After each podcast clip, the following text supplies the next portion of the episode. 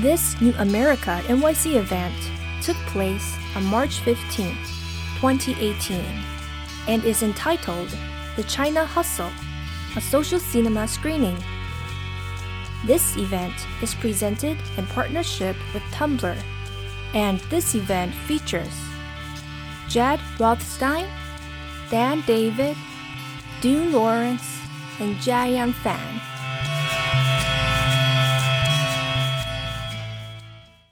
So I wanted to start by just talking a little bit about the genesis. I, uh, as someone who is not at all well versed in economics, um, I was struck by how clear, how clearly you delineated the sequence of events and how you know i'm someone who like barely passed econ in college and i came away with it you know having a pretty firm idea of what happened but also uh, like any good story this felt so much larger than financial story and i was um i was left with this feeling of just hopelessness and exasperation that went beyond the billions that were lost. I was, you know, it was almost kind of this um, really uh, struck by how poor the human condition is almost. um, and uh, I wanted to ask kind of what brought you to the story and um, what, you know, made you take on this journey. That's a good question. It's actually, I'm glad you broaden it because that's what attracted me to the story. I mean, to answer the first part of it, it really is basically like we describe in the film. I met Dan, a producer, one of uh, Sarah Gibson, who's one of our producers, got us together, and uh, Dan and I met in the TGI Fridays in Penn Station venue he chose, and uh, it was great. And we had some drinks, and Dan told me this very moving story, and uh, we kind of hit it off. And I was very surprised that this incredible wave of fraud had taken place really just on the heels of this last financial crisis that we all lived through and that nobody knew about it. But what attracted me most to the story was what you're talking about, this sort of larger issue. You know, can we we live in a capitalist society? Can we have a capitalist system that is also fair? And by fair, I don't mean that everybody gets the same benefit from it, but that everybody has the same opportunity and that if if information is put forward, there's a, f- a fair playing field. And this really struck me as a place where there wasn't. And so I was, I was interested in that. Uh, and I felt like Dan was really motivated by being sick of being lied to. And so I felt that that combination was, was a good route to follow for telling a story. And Dan, for you, I mean, you're um, on screen, you know, you're such a compelling presence. And what seems to be motivating you, again, seems to be something more than just, you know, like money. I mean, it clearly it wasn't money. That there was just something else that that that you felt was fundamentally wrong with what you were seeing. And I wanted to ask, you know, you've spent so much time with it, and you know, uh, a terrific film has been made about it. Looking back, I mean, um, how do you have your thoughts on what's happened evolved? You know, what what's changed from where you were at the beginning of the film to now? Those are several questions. there, there, there, are. Take, take whichever one okay, you so, want to tackle first. Uh, is capitalism fair? In theory, yes, but only when the laws apply to everybody. That's when capitalism works. When everybody is equal under the eyes of the law. And when they're not, and you can lie, cheat, and steal and keep the money that you stolen, and there are no repercussions, it starts to break down. And that, that's what shocked me. So I do believe that capitalism is fair. I do believe that it's still the best market system and the best form of government. But we have gone to a system where it applies to some and not others. And that is objectively wrong. It should apply to everybody equally, in, you know, in spite of your economic status. How have things changed? Things have become much more difficult for me, you know, to be sure. No pun intended. China says one thing and then does another. They, they say a, a lot of times, listen, we want to work this out, we want to work together, and then they make it harder to do research. They say we're going to provide more transparency, and then they'll put somebody in jail that's trying to bring us more transparency. So it becomes difficult to understand what's true and what isn't true. And what, what's happened with this money, we have to understand that it's billions. It's not 50 billion. It's more than that. We can't even get into the insider trading in China that we can't stop, right? So how does the SEC stop insider trading in China? Their algorithms can't ca- can't keep up with that, and they're not prosecutable. But they take this money and they buy our companies. They wanted to buy the St- Chicago Stock Exchange. I mean, what could go wrong? And they're taking money they stole from us and they're buying our companies and they're buying our jobs. And it's it's something that we have to say that's unfair. Now we have to be fair to China too. And I want to be very, very clear that I'm not upset with China. I'm upset with individuals in China who have committed fraud. But we've set up a system. We taught them how to lie, cheat, and steal from us. I am more upset with Americans that are willing to teach foreign operatives, foreign governments, foreign companies how to lie, cheat, and steal from fellow Americans. Because what we have to objectively know in our hearts is that if we could do it to them, we probably would. But China's too smart for that. They're not going to let us do it to them. And Dune, I mean, you have been covering, um, you know, you've been a, a reporter and you've written um, uh, about in reverse mergers and how, in just covering, you know, everything since the financial crisis in 2008 to now, um, especially, you know, considering how devastating 08 was, you would think that some lessons would be learned. So, in writing about it and thinking about it, now that we have progressed 2018 and so few lessons seem to have been learned, I mean, regressed maybe.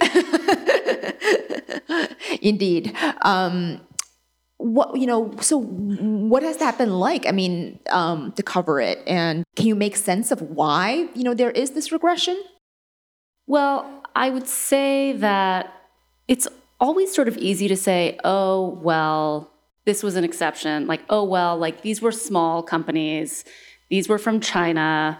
Oh, well, they didn't really matter that much, right? Mm-hmm. Um, and this was just sort of this new thing that we didn't really understand, and like, it's okay but it sort of happens in waves, you know, like with every new thing that comes along. So recently, I ha- actually have not been covering Chinese companies coming to the U.S. Mm-hmm. recently, but you know, I've been looking at blockchain and like initial coin offerings, and it's like the same thing there. It's sort of like, you know, there's this rush of innovation or something new or something, some really exciting opportunity, which it was with China and starting in 2004 all the way up through when everything crashed. And the lesson is that the SEC is always going to be behind. Like the SEC is not great at enforcement. So I don't know how we get to a place where we say, well, we realize that it's going to be almost impossible to recover anything if things go wrong. So we should have, because the risk is higher, we should have, you know, higher standards. Because in a lot of ways, the, especially in this case, the standards were lower. I mean, the things that I think about now are actually something that Dan just mentioned, which is Chinese companies investing in the US um, and in a similar way to what you saw with the reverse mergers, we really don't have a clear idea of where that the money that they are using to buy the mm-hmm. U.S. companies. We really right. don't have a clear idea of where that money is coming from. You know, whether it's theirs, whether they've borrowed it. So, so you know, this this pops up again and again. Right. I mean, um, Jed, what was remarkable for me watching the film was the way nobody seemed, um, nobody was accountable. But, um, you know, one of the very first films starts off with questioning human nature, capitalism, uh, the greed that animates all of us. And when you were untangling the question and trying to tell this story, did you become increasingly more pessimistic? Were there moments that was, you know, leavened by hope in terms, you know, I, I guess telling the story become cathartic for you at all, or was it just like, you know, we're doomed, we're all, all we're all going to hell? You know, I have made a lot of depressing films. When you said, you know, your reaction was despair and dismay. I, have done films about um, you know, the, the AIDS pandemic and a terrible terrorist attack where a man's Flint water crisis, Flint water crisis, and people in comas, and you know, I've done a lot of depressing mm. stuff. So to me, this was a different area because it involves a tragedy of sorts, but nobody's really dying or not in massive numbers anyway. And mm-hmm. it's also something that we can fix. what Dune is saying is true. The SEC can't preemptively stop every fraud, and we can't make rules so restrictive that there's no freedom in the markets. But I was just reading yesterday that the Senate passed a law unwinding most of Dodd Frank, and mm-hmm. and uh, President Trump has crows often about the need to remove financial regulations. It's, it's in right. the film, but he he says it over and over again. And I think we can take steps to rectify many of these problems. We, are, are we going to prevent fraud from happening? No, there's always going to be some fraud in the system. But I think what made this story unique is that there was no mechanism to hold people who committed fraud accountable. And I think Soren uh, Andel in the film said it best. He's like, if you put this kind of situation anywhere, you're going to see rampant fraud because there's nothing really in place to stop it. And so mm. we have a situation now where we can take steps in the right direction to remedy much of the problem. And so that to me is a is a hopeful note. And I hope that people ask, you know, what to take away from the film and should you invest in China? And like, I don't know. I'm not the guy to ask about that. What I think people should take away from the film is that we can take steps to have a fair market. And there are things we should we should advocate to our legislators to do to have more transparency, more accountability and it will move us. It's a big battleship, but it will move us in a direction of more fairness. And I think that would be a, great takeaway. Dan, I mean, you are so immersed in this and you're so aware of, you know, the way these frauds have unfurled. But do you feel like there are things, I mean, there are concrete things that not only lawmakers, but kind of we as kind of you know the everyman can be doing to just be more aware and not to feed into the frenzy? Is you know is, is, is, what kind of caution should we be exercising those of us who do not exactly have who are not in congress with you know the levers of power? You know i just want to say like we have taken some small steps. President trump did stop the stock exchange sale. So we can find time to compliment somebody when he does something right too uh, and he did stop Qualcomm uh, uh, last week, which was, you know, an effort by foreign governments to maybe come in and take some of our AI technology. I think that when we're leaving someone up, to run the Consumer Financial Protection Bureau who requested a zero dollar budget. But. Okay, so we'll take we'll take our opportunities to criticize, and and that's what makes us American because we have free speech and we should do that. And, and I think it's, it's very important that we're able to criticize because that feedback is what our government needs. Get positive reinforcement as well. Leaving that to the office of the president is a very slippery slope. Uh, had Jed not interrupted me just now, I would have said that putting a system in place like the Federal Protection Bureau and others is really better because it doesn't change every four years or every eight years, and we have something systematic that helps all people. Uh, so I think what you can do as an individual is to say, I've been made aware of something that my government should have made me aware of, that my government was made aware of, and you did nothing about it. And the scariest thing that you can be for any of your politicians is a one issue voter. And to go to them and say, look, I care about many different issues. But if you can't even fix this one thing, you're worthless to me. Go away. And I don't care if you're a Democrat or a Republican because, in equal measure, they ignored this problem. And it is fair. Mm-hmm. It is fair. I mean, we, we wrote letters to Elizabeth Warren. She did not get back to us, or you, to be truthful. And Bob Casey, who was a Democrat in my, in my, in my state. So the only bipartisan thing that I've seen that we've done in the last four years is stiff arm me and not deal with this problem. And if you can't fix thou shalt not steal from American investors with no repercussions, then what are you worth as a lawmaker? You know, from our perspective, it seems like something that's so evident. And, you know, as this film fully illustrates, like the problem is right there. We've given you all the evidence. But if I could just play the devil's advocate a little bit, from Elizabeth Warren's perspective, I mean, what can we surmise to be why they are reluctant to take immediate action. Yeah. I think, you know, part of the the big problem is the complexity and opacity of the situation. It's very, very hard to understand. There are multiple inflows and outflows of money and, and multiple legal structures going on on, on at any one time. So there isn't a simple solution. It's very technical and very technically complex. And even if you put up certain rules, things shift around it as fast as the rules can come up. Um, and as Dan mentioned, and as, as we've talked about, there isn't really a great international cooperation between the Chinese regulators and the, and the American regulators. And I think that that goes both ways. You know, problems could be pointed out on, on all sides of that. But that complexity prevents people wanting to tackle it because, you know, you get into the weeds and you don't come out with a solution. Um, I think that enables, to me, the, the complexity creates part of the opacity, and the opacity, uh, you know, the muddy waters create the, the opportunity for fraud. Dan would have a better solution, or maybe Dune, as to how, you know, what what what three steps could be proposed. I don't know the answer to that. Don't, don't ask me. Don't ask me that. I will say that to me, I did not. I never found this the sort of the ongoing story of the Chinese reverse mergers. I didn't find it depressing. Actually, I just was sort of rooting for this. I, I really found it like I was rooting for the short sellers because mm. that's what's so great about our system is that these short sellers. Dan looks great in his suit and he's running for Congress and like he's all legitimate. But you know, there were all these. I was attracted. I was attracted to the strange characters. You know, like anonymous Alfred Little, and I wrote a story about this dude in Texas. You know, he was just annoyed. He was angry by the uh, logic. John Bird. Yeah, by the like just the totally irrational things that these companies were saying. So to me, it was always this like great story about these people, regular people in Skippack, New Jersey, in like Austin, Texas, just being like, this is complete BS, and I'm going to write about it, and I'm going to and I'm going to sort of make something happen here, which they did with the power of their words. Free speech, the power of free speech, and that's something that we have and we must cherish and we must hold on to, uh, even when it hurts us individually. When somebody is saying something that we think is objectively wrong or hurtful. It is what we have that China does not have and and that that hurt them here because you can't write a short report in China. You just can't do it.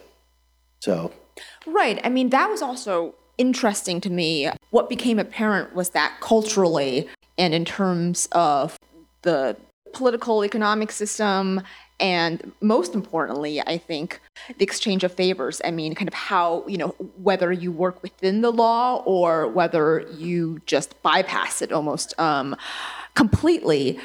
As you were making the film, um, did was that some was that an understanding you came in with, and also what kind of challenges did it present? Because obviously, you know, there there are probably places you can't see and you don't know and who knows whether they're going to throw you in the cameraman jail. I mean what were those challenges that you discovered as you were filming or was that something you were quite aware of prior? No it was definitely something we discovered. I mean we tell the story of, of kun who, who's um, who did spend time in jail for basically doing this research and people are very reluctant to speak about this in china because they can suffer terrible repercussions um, and even people in Hong Kong, where it's a, yeah. a, bit different system, people were pretty reluctant to really go on the record about this for the same reason. Either they felt scared for their safety or they felt scared for their livelihood and their business contacts. Mm. And you know, I learned a lot about how some of the relationships function in China in ways that are different than here.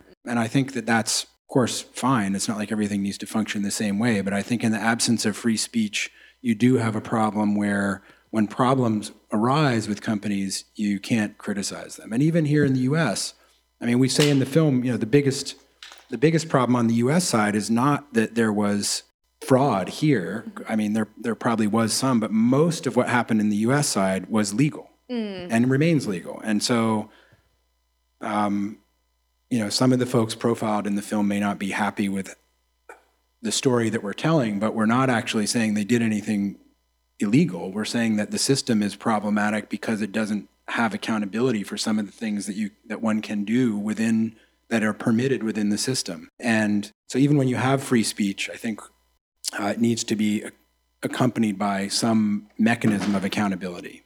I, look, I just want to add that when we were in Hong Kong, we were not unconcerned that I was going to get arrested it was, you know, when I was on stage delivering my critical report in Hong Kong, it was the first one that I know that was ever done.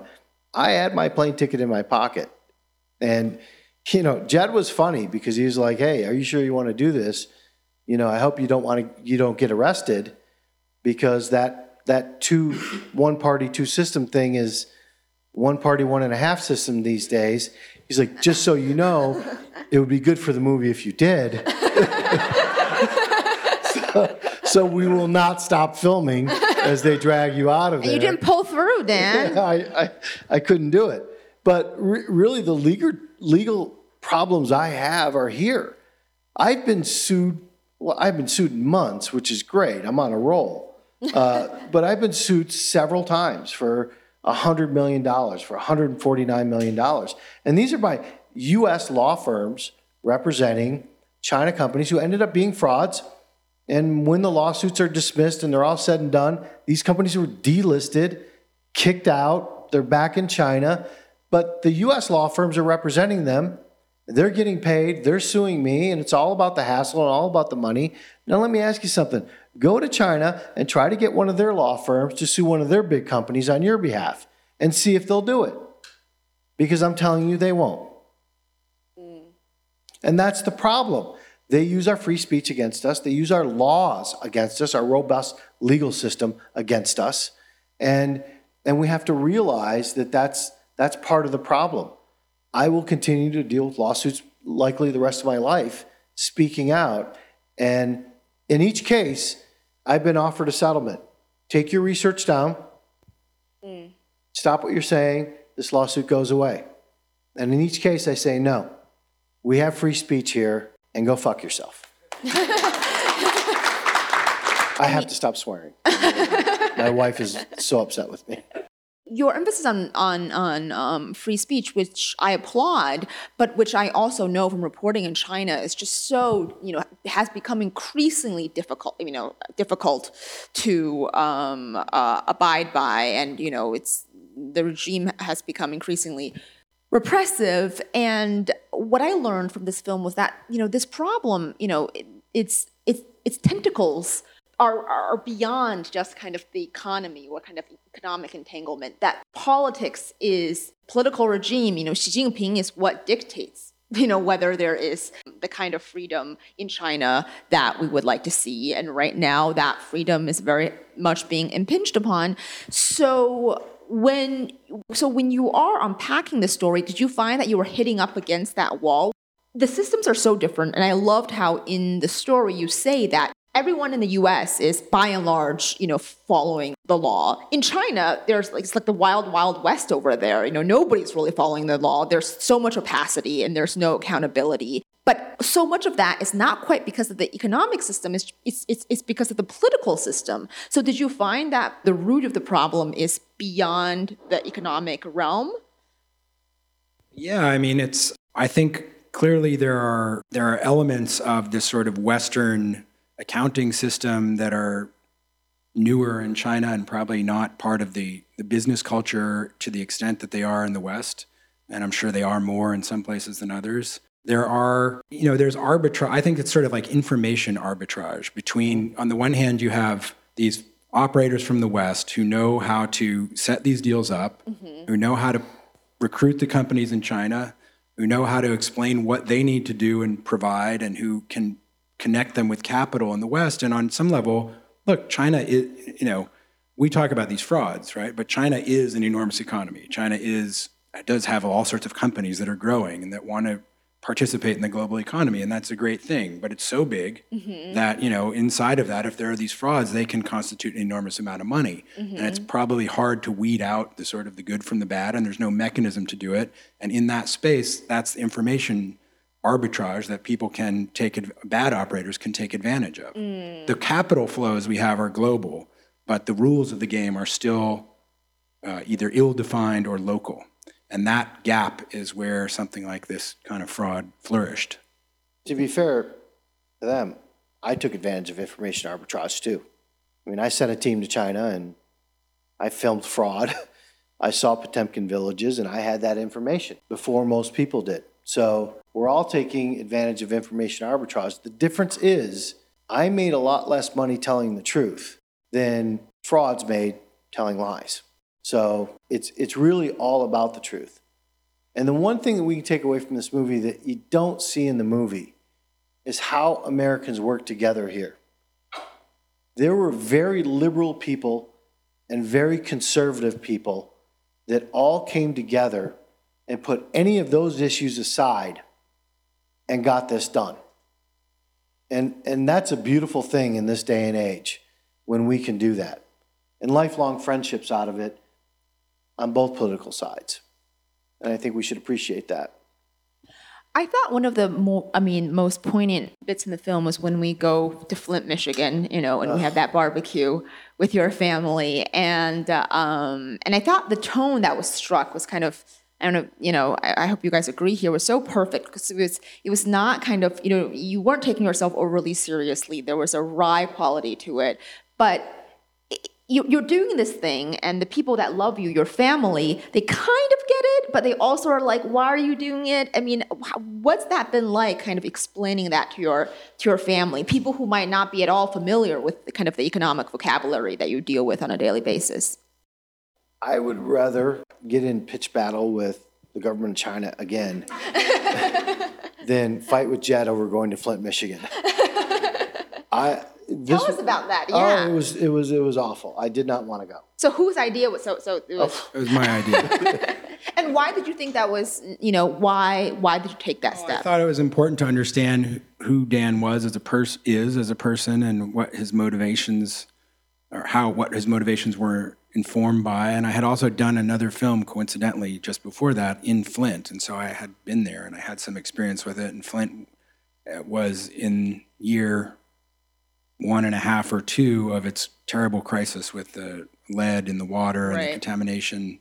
So, um, not that that's part of our story, but I felt like, you know, it informed how Dan felt about his family and his friends back there and how he felt about people who maybe had um, invested and trusted their retirement savings to things that they didn't have any control over and that suffered from this. And so I felt like it's important to to just you know understand where where you're coming from and you know you didn't want to go And what, yeah, Dan, I mean, what is your relationship? I mean, these are clearly people that you love and that you care deeply about, but they have such, it seemed to me, just, you know, they have a very slim understanding of this world that you're in. Well, I mean, I, I- you know, look, I don't know that I have much better understanding than you or anybody else um, as an average American of, of, of fraud that's unknown uh, and not talked about and not reported to you by your government. I didn't want to go to Flint because it seems like every time somebody goes back there, it's, uh, you know, you're filming streets that look like bombed out Beirut. And, and that's not Flint. There are great people there. And, uh, you know, I just, have they watched it? uh, I don't think so. Uh, Really?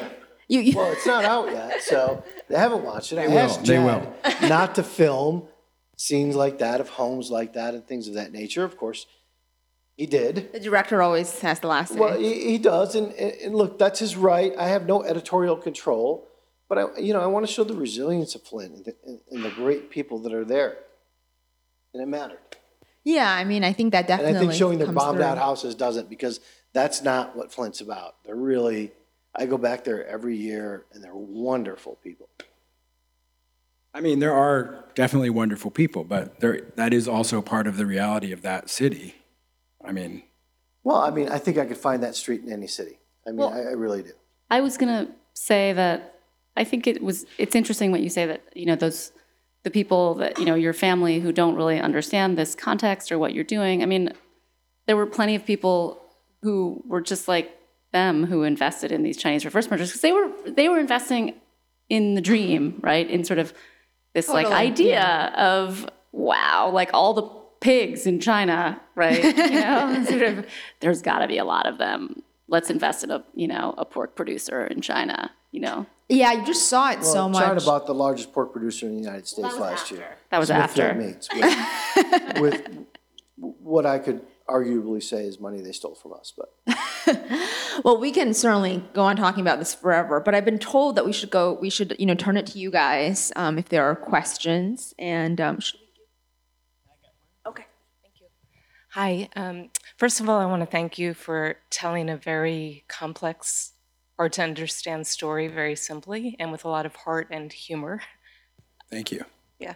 Um, so my question is: of the hundreds of reverse merger companies, um, those that you found have committed fraud, how much are is that controlled by a few people, and how how much how centralized do you think that was, or is this something that was fragmented, happened, you know, spread out among many people, and just coincidentally happened with these reverse mergers? It's a very interesting thing because people will call short sellers a cartel or a cadre of individuals who are working together, a wolf pack. They're going to bring down a company, which is just, you know, it just makes no sense systematically because shorting, there's only so much borrow. And in general, most short sellers hate each other. they can't work together. But yes, there, there were, this was not something from this side anyway that was coordinated by our government or things of that nature. It was a select, call it 10 or 12 firms with key individuals. I don't even know that the worst offenders were in this movie. I could definitely make a case that they weren't. Definitely could make a case, Dune, that they weren't. But it, it was, and and and they it was fraud school.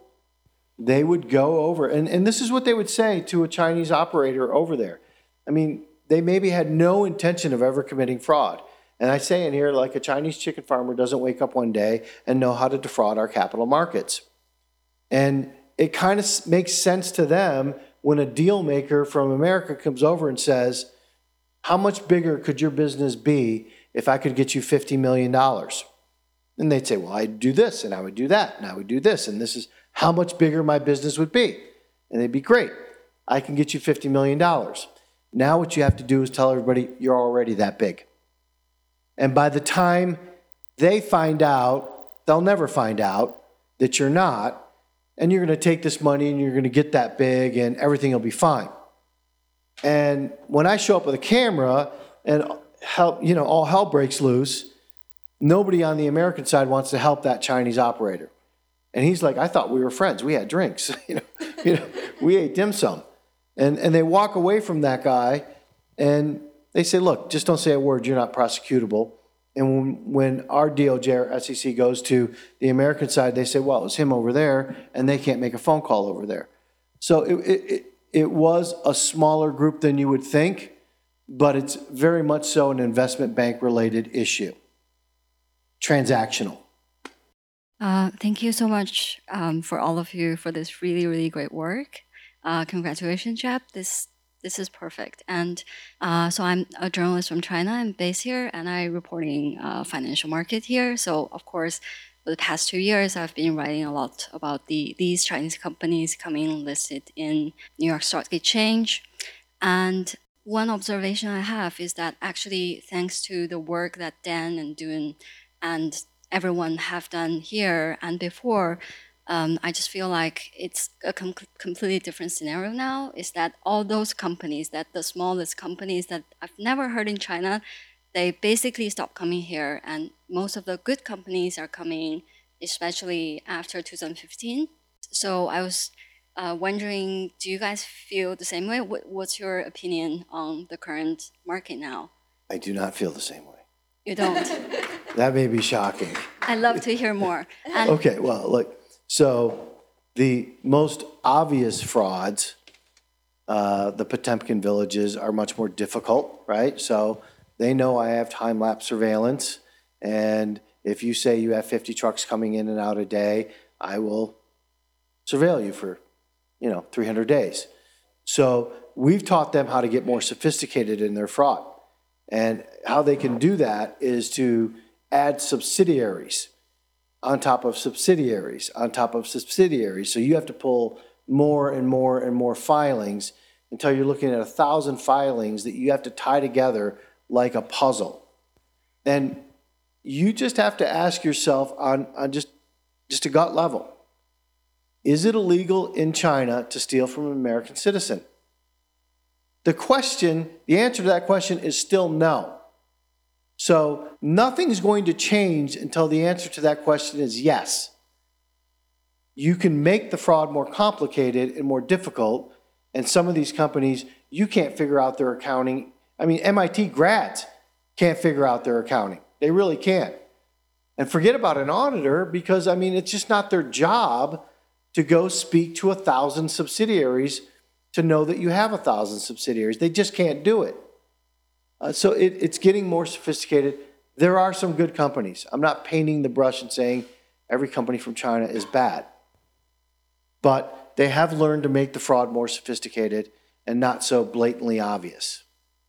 But also, I'm curious that you uh, you guys are hinting, or at least yeah, um, in the end, that to Alibaba, like so it's not only Alibaba, right? There are like big names here, and they are really driving the growth, and they are in Vanguard. They are in one of biggest ETFs, and also um, the Chinese stock market going, going to MSCI, and it's going to be available for all investors all over the world. So it's like, what what what's yeah, what's the ending? What what's your view on Alibaba and the whole?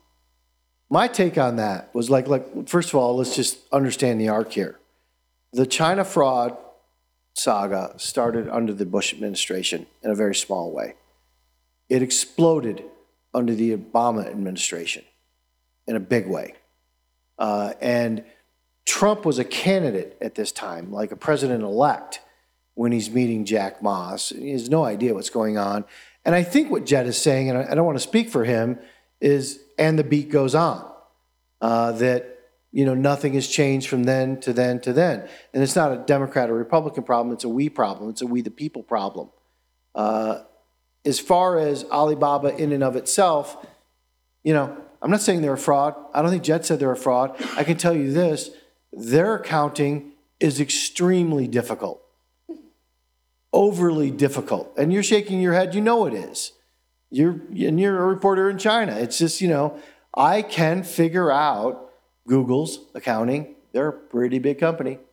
I can figure out Amazon's accounting and and and how they actually file their K's and their Q's and their things of this nature. But good luck with Alibaba and how many subsidiaries they have and who owns what portion of what related party. I mean, it's just that's one of the ones where an MIT grad could could work the rest of their life trying to figure it out. I, I started walking the halls of Congress in 2013, and I thought, this is easy. Every senator or congressman is going to get this and say, that's nuts. Let's go fix it. there you go. It's a, you know, a bilateral investment treaty. I mean, I was so naive all the way around. Even when I, even when I started finding these frauds, I didn't start shorting these companies. I didn't know what shorting was. I went to the investment banks and said, hey, you don't want to represent frauds. And they're like, well, you know, we get transaction fees. So I got very frustrated with Congress's inaction. And I was talking with John Carnes. And John Carnes said, you know, we made a movie, me and another person, Sarah Gibson, in 2008 called IOU USA, uh, which uh, predicted the financial collapse of the US markets in August of 2008. Too bad nobody saw the movie because it collapsed in t- September of 2008.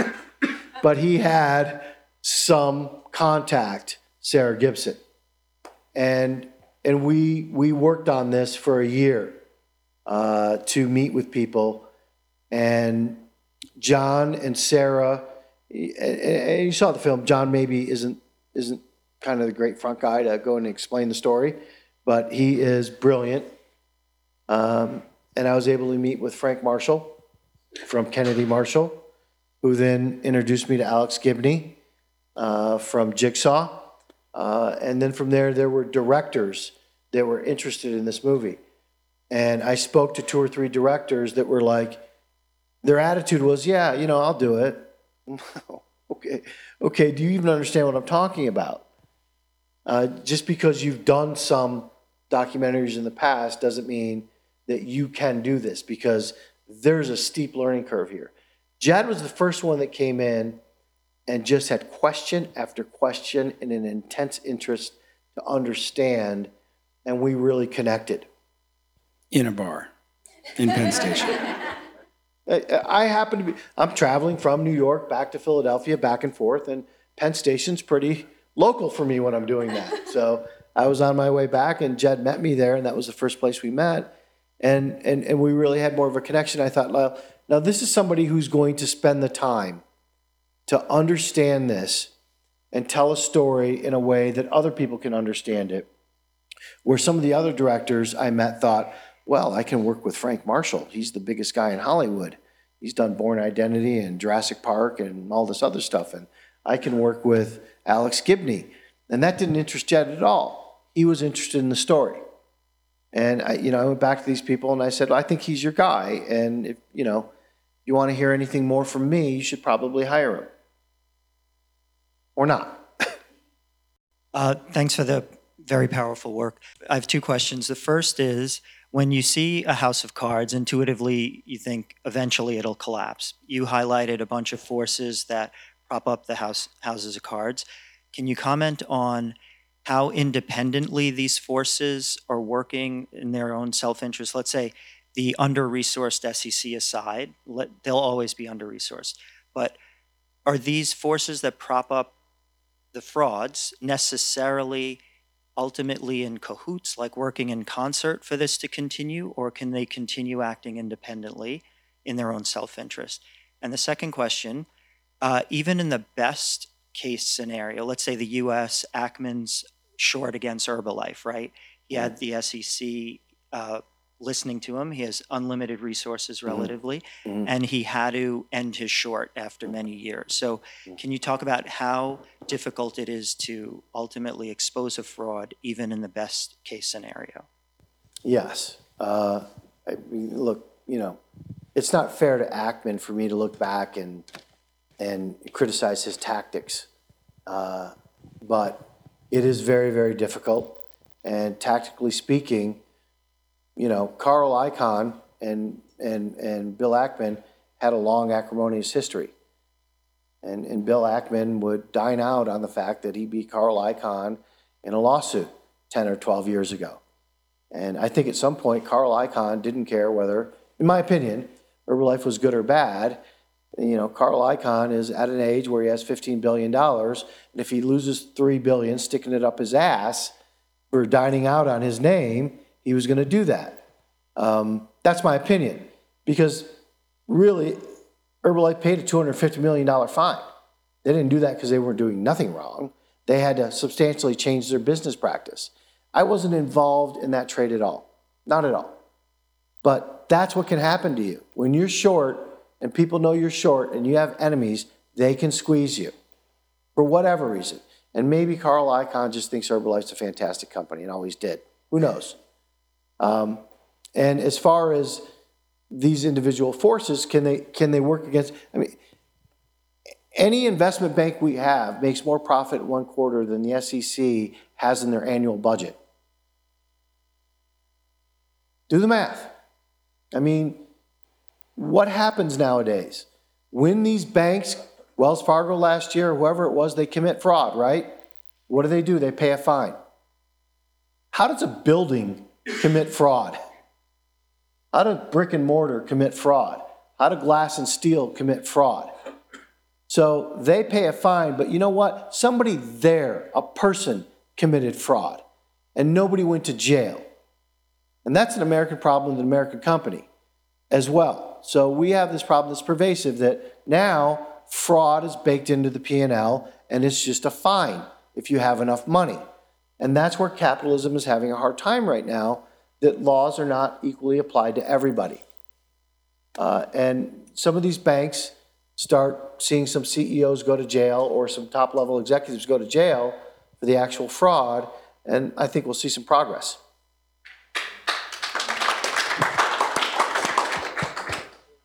Um, hi, I'm a former member of the press uh, reporting for an American paper out of Beijing. Um, so um, this Chinese SOE reverse merger fraud story, I, in my impression, I thought it was widely reported in the press, um, thanks to the relatively high-profile case of Peter Humphrey. Um, but then again, I saw you sitting in the cab in Hong Kong, feeling like you're the only man who knows the world's going to end.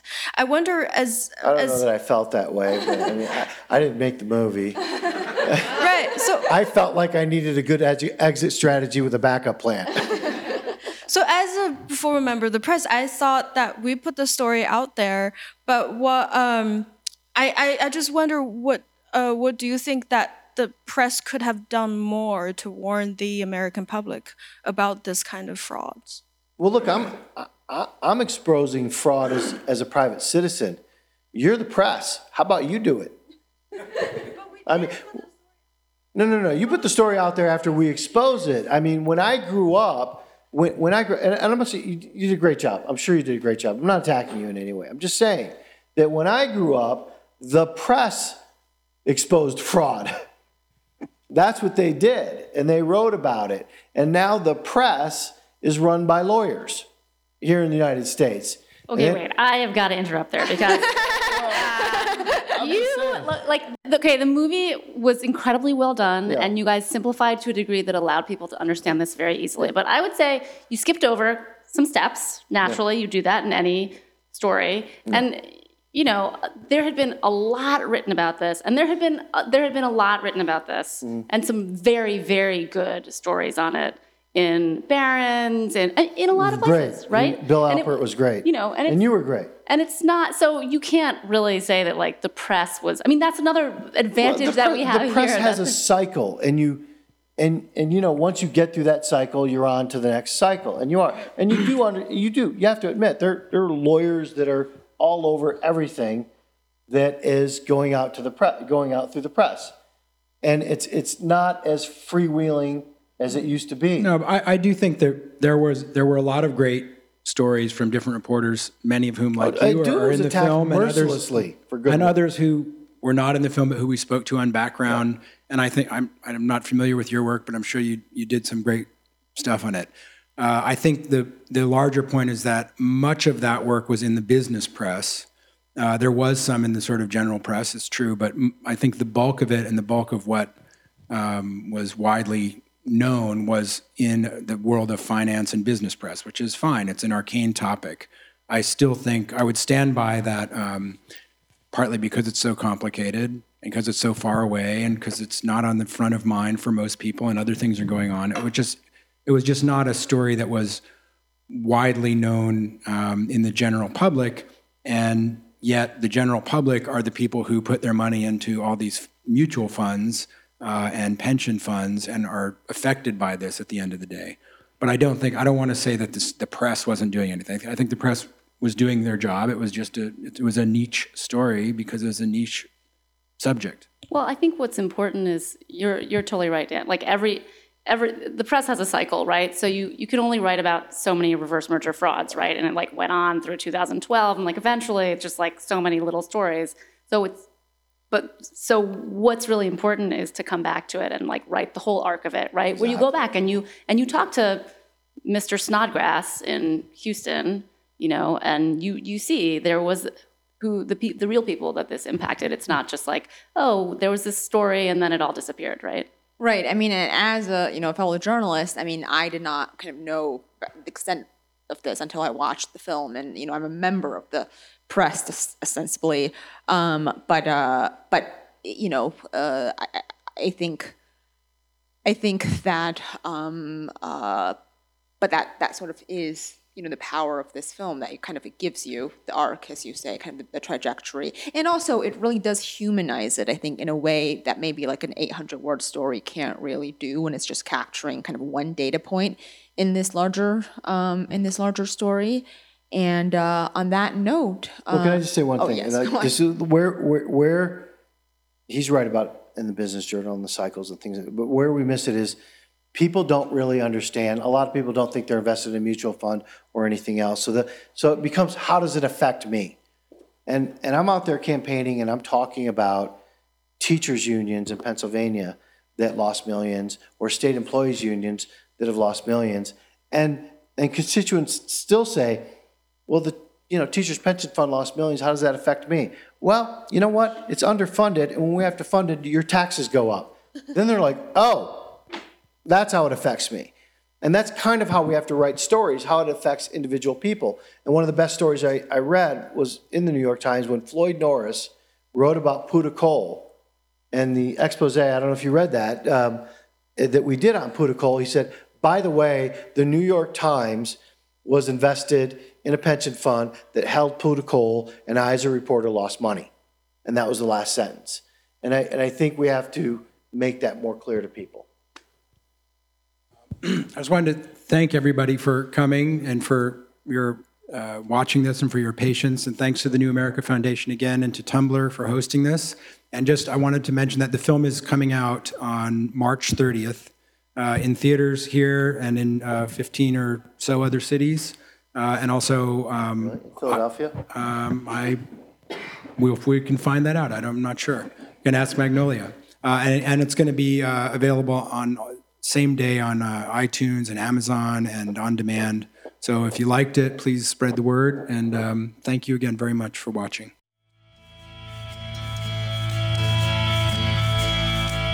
Thank you for listening to this New America NYC podcast. This recording carries a Creative Commons, non commercial, 4.0 international license. To learn more about New America, please visit us at newamerica.org.